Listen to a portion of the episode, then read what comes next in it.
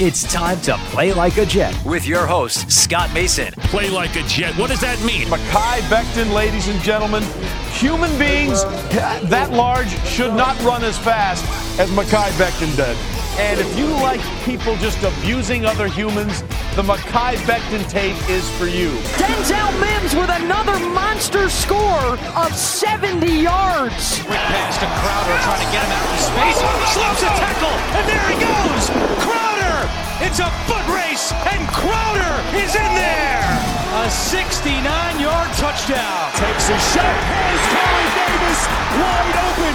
Davis still going, and he's in for the touchdown. Hill hit immediately when he got the handoff. You know and that's the Q-inator. Oh my gosh! Listen, thank you.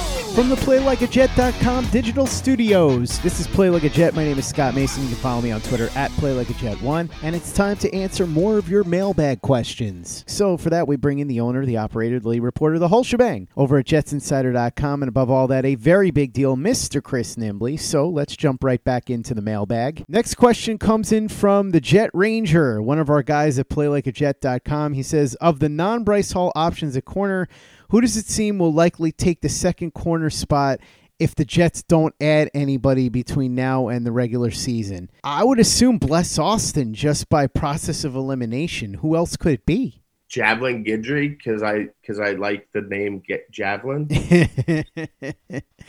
Guidry's good in the slot. I don't know that he's necessarily going to win the starting slot job, by the way, and we'll talk about that a little bit later because people had some questions about the draft picks but I don't see him playing outside. So could it be anybody other than Bless Austin? I don't know. I'm just I, I really like the name Javelin, so um, I, I think this is a more uh, this is a uh, more entertaining thing to talk about because that uh, the Jets cornerback situation is not good. If, if if you need any of these other guys to be that uh, number two corner, that's going to be a problem.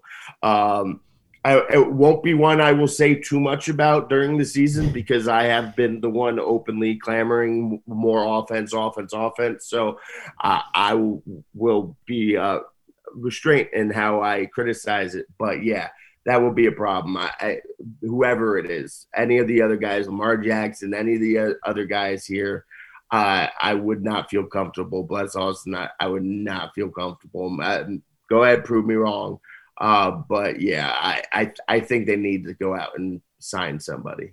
Not good is one way to put it, Chris. I think you could probably be a little more colorful, but I appreciate you reining yourself in for the purposes of the younger listeners. Next question comes in from Michael Palace. He says, Can you see Davis or Maye sliding to the will linebacker role while moving Nasirildeen or Sherwood back into a safety role on occasion, essentially just flipping the players' positions for that play?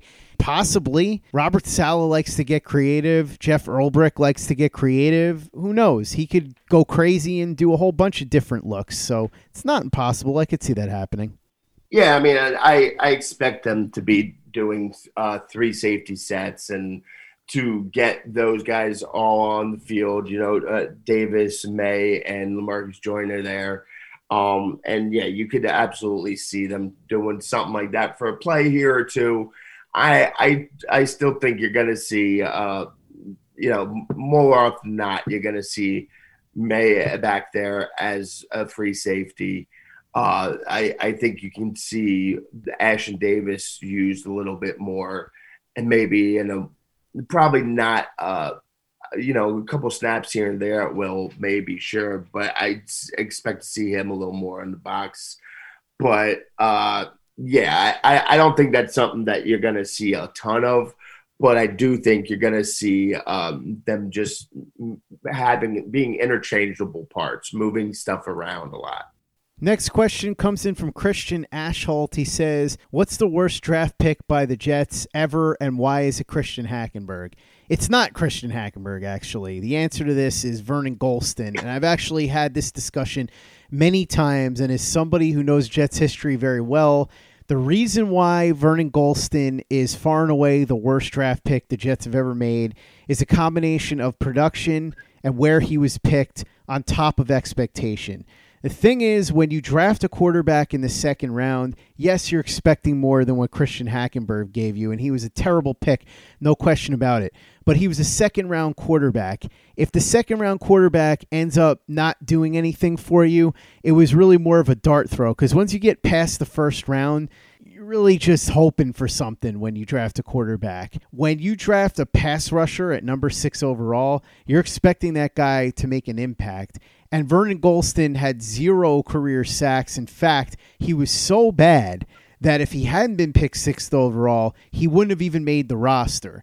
People have talked about Johnny Lam Jones, and I understand that one because Johnny Lam Jones obviously a huge disappointment. But Johnny Lam Jones was basically an okay number three receiver. Not what you want from a guy that you pick at number two overall and traded up a bunch of picks to get. But at least he had moments. He made plays. He had some good games. Vernon Gholston had zero good games. He made virtually no plays whatsoever, and he barely lasted on this team. He was only here for three years, and he only started five games. So he was abysmal, easily the worst draft pick the Jets ever made, and one of the worst draft picks in the history of the NFL, which covers a lot of ground. So Hackenberg, a terrible pick, but to me, doesn't even come close to comparing to Gholston just based on where they were picked and what the expectations were for both of them. Yeah, see, I'm going to take a different angle here because I think the Vernon Gholston pick is more defensible than the Christian Hackenberg pick. Um, the Vernon Gholston pick, number like it, it, was obviously a huge bust. There's no debating that. But that draft was that that first round was awful. I mean, you got a couple good players in that first round: Jerod Mayo, uh, Jonathan Stewart, uh, Branden Albert. You got a couple, Aqib Talib, uh, but when for what where they were drafting at the time, what they needed, everything else around them, it's more defensible than taking Christian Hackenberg. I don't care. Anything is more defensible than taking Christian Hackenberg because it was obvious from just from watching that he shouldn't have been drafted, let alone been drafted in the second round. There was no way that he was going to be an NFL quarterback it was so painfully obvious he didn't deserve to be drafted. I, I can defend the uh, the science behind picking Vernon Gholston more than I can behind picking Christian Hackenberg. You pick Christian Hackenberg, you might as well just picked me. You might as well just given that uh, trade draft pick away to charity. I mean, just do something with it because there there was never going to be anything there. I at least understand what they were thinking with Gholston, even if it was a bust and obviously worked out horribly. I can at least see the logic and the reasoning behind it. I can understand the logic and the reasoning behind it, but that doesn't make it any better of a draft pick. It's still the worst draft pick they ever made when you consider the expectations for him and where he was drafted. As far as Hackenberg, I don't agree that he never should have been drafted. I think you could make a case he could have been a late round draft pick. The difference here, of course, is that the Jets reached majorly with him the idea was, of course, that they liked his raw tools and they were going to try and build him into something. That's not what you do with a second round pick who performed as poorly as he did. But again, when you're talking about a guy that was picked 50th as opposed to a guy that's picked sixth, much different expectations. Hackenberg's certainly one of the worst draft picks in Jets history. But as far as I'm concerned, when you're talking about a guy that was picked sixth in the draft, I don't care how bad that draft is. And there were other players. You talked about a couple of them. Jerod Mayo was in that draft. Dominique Rodgers Cromartie, Branden Albert, Joe Flacco. You remember this was before they went out and got Brett Favre. Gosder Cherilus was a good player. Jeff Otah, Aqib Talib. So there were guys in there. And I understand that that top 10 was not great. But that to me is more of an argument for somebody like Leonard Williams when you say, okay, well, he didn't perform like the sixth overall pick, but look at the rest of the guys around him. When you consider that, it wasn't that bad. When you're talking about Vernon Gholston, there's no excuse for that because he's one of the worst draft picks in the history of the NFL. I hate that we even have to argue about about this though, Chris, because it's just painful. I don't want to talk about these guys who are such terrible players for the Jets. We'll just say that both of those guys were bad, and we could make a laundry list of terrible picks. Ironically, though, one of the picks that got panned the most by the experts, specifically Mel Kiper, was Jeff Lageman, and he ended up being a really good player. So that just goes to show you that sometimes the experts don't know anything. In fact, I would argue that a lot of the times the experts don't really know anything. Next question comes in from Randy Sherman. He says, Could the Jets wait to bring in a veteran outside corner like Sherman? Or maybe if they miss on Sherman, pivot to Nelson. Yeah, we've talked about this a couple of times. I don't think Sherman's coming here unless he has virtually no other options. Although it is already June, so I don't know what's going on there. Maybe he hasn't gotten the interest that he thought he would. Nelson, I know the Jets were interested. I know that Nelson wanted a lot more money than the Jets were willing to pay. And I know that Wilson seems intent on sitting out if he doesn't get what he thinks is the rightful amount of money. He's made a lot of money already and he doesn't need money. And he says that he's fine with just not playing if he doesn't get market value. Maybe he's bluffing and he's going to lower his asking price and then maybe the Jets will jump in. I don't know. So at this moment, that's where you stand, I think, on both Sherman and Nelson. Yeah, uh, if I was Richard Sherman, I wouldn't be in any type of rush to sign a contract. I'd be waiting till the end of training camp to sign a contract. Maybe there's an injury pops up, get you some more money, uh, or get you a better, uh, you know, team to go to. Uh, Steven Nelson, I might be wanting to uh, get that that money a little bit quicker. Uh, he hasn't made quite as much money as Richard Sherman in his life. So uh, I, I think if I'm Sherman, I, would rather sit back and wait for the right opportunity to pop up. But yeah, I, I still, again, I, I said this before, they, they need to upgrade that number two spot. They're obviously not in any rush to do that as well either. But I, I wouldn't I wouldn't be surprised if in the next week or two we, we see something on that on the Steven Nelson front uh, but yeah, like you said, the the numbers still got to match up. They they don't want to just pay him exactly what he wants, but there might have to be some type of waiting game. But I, I think the closer we get to the season, they're going to realize, yeah, we we we need to shore up this number two quarterback spot pretty pretty quickly. And that goes along with what Zach Wilson to Jets had to say. He says, Do you guys think that Joe Douglas is being a little too thrifty? I hate seeing Morgan Moses walk out the door and still wondering what the holdup is with Steven Nelson. I understand that, but you also have to be careful in terms of contracts. You don't want to be handing out deals that you know already you're going to regret in a year.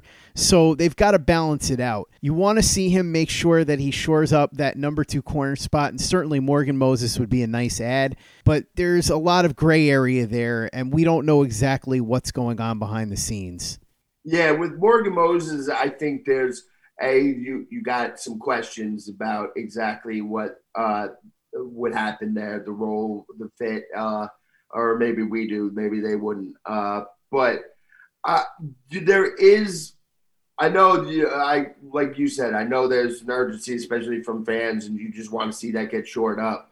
But you can't just be like we're still talking about Steven Nelson here. Like, yes, he's out there, he's available, and he would be an instant upgrade from what they have but he's still just Steven Nelson. Uh, and you can't get yourself caught up in paying a player like Steven Nelson, you know, is obviously he's not getting uh, Stephon Gilmore money or anything like that, but you can't have uh, pay him like even, you know, a, a, top 10 corner. You can't find yourself in a position where you're doing that because he's still Steven Nelson. Fans are all sitting there saying, Bring me Steven Nelson. I want Steven Nelson. Uh, and if they get Steven Nelson as a reasonable contract, you'll be fine with it.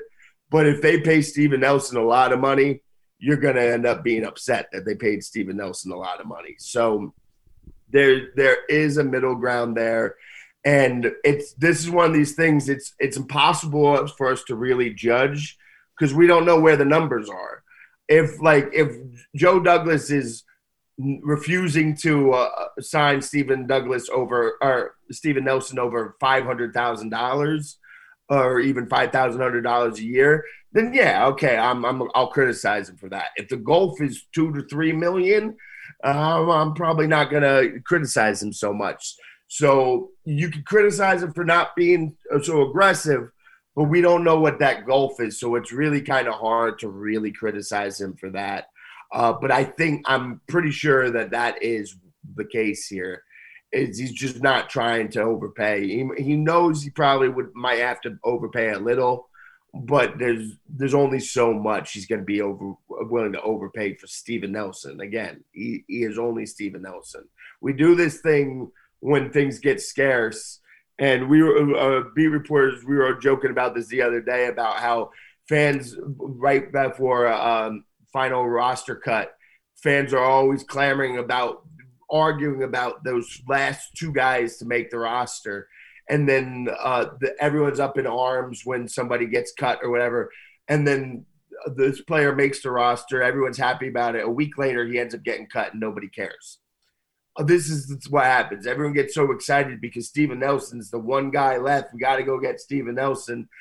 Pretty soon, you're not going to care about Steven Nelson one way or the other. He's still just Steven Nelson.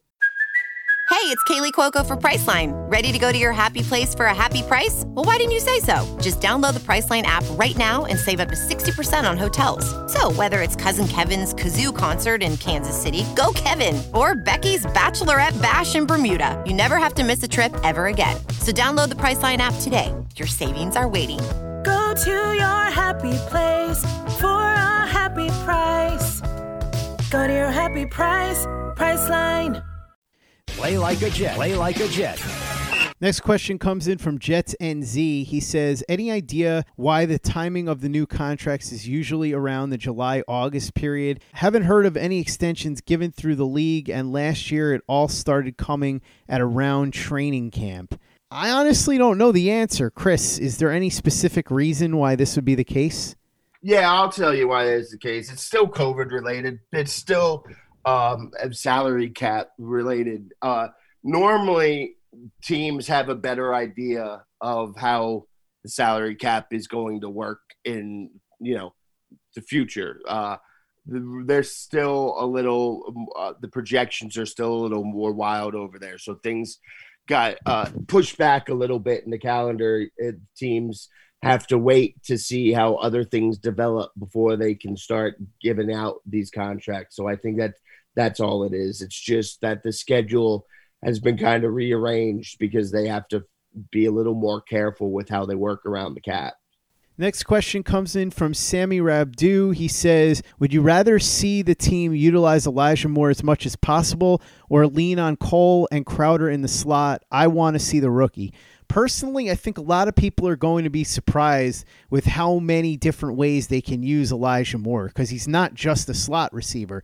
And that's a misconception that a lot of us had going into the draft, myself included. I thought he'd be primarily a slot receiver. He can win all over the field. So, yeah, he'll play in the slot, but I think he'll play outside. They'll do some gadget stuff with him. He's going to be a little bit of everything in this offense, especially as a rookie. So, I would like to see him as much as possible, but I don't think that necessarily means that you can't see Crowder or Cole. Yeah, and this is the thing with the people saying, you know, oh, this means Crowder's gone. Crowder and Moore can coexist on the same team in the same offense. Uh, I, I said it at the draft. Moore, Moore is a slot plus, if anything, and yeah, he'll, he'll do a lot of damage. Uh, I, I also think that Elijah Moore, like a best way to describe him is kind of like a, a blend of Tyreek Hill and Deebo Samuel. Like he's not gonna, he doesn't have the top end of full explosive take off the top of the defense quite like Tyreek Hill, and he's not quite as physical as uh, Deebo Samuel. But the style is the same, is similar to both those guys, and he can be used in both those types of ways um, you can he can absolutely win on the outside. They can put him on the outside, and they can have uh, Crowder in the slot with them. Uh, that they can absolutely coexist. So. I don't think this is an either or situation, and uh, especially if you have a healthy Corey Davis and a healthy Denzel Mims, you're going to have them uh, doing most of their stuff on the outside. So ideally, then you'd have more inside slot there. But Elijah Moore is not a slot receiver. He can do more. He is much more than just a slot receiver. He will probably line up in the slot the most, but he absolutely can be used in many different ways outside of just the slot. That's going to wrap up the mailbag. Make sure that you're following Chris on Twitter at C. CNimbly and at Jets Insider and reading his very big deal work over at jetsinsider.com. And check out everything we're doing over at playlikeajet.com. Luke Grant's got an over under betting guide if you want to get in on the action early and start betting on some of these teams over under win totals for the 2021 season. And speaking of Luke, he's doing some great work on our YouTube channel right now. Film breakdowns of Elijah Moore, Zach Wilson. He's got one of Michael Carter as well, and so much more. Plus, Caleb Pace's commentaries, Pace's playbook. If you haven't subscribed yet, go ahead and subscribe to our YouTube channel. And make sure you give us a five star review for the podcast on iTunes if you haven't done that already. Easy way to help out the show if you like what we're doing. Doesn't take you much time, doesn't cost you any money, but it goes a long way to help us out. So if you could go ahead and do that for us, we'd be quite grateful. And for the latest and greatest in New York Jets podcasts and content, you know where to go. That's Play Like a Jet Digital and PlayLikeAJet.com.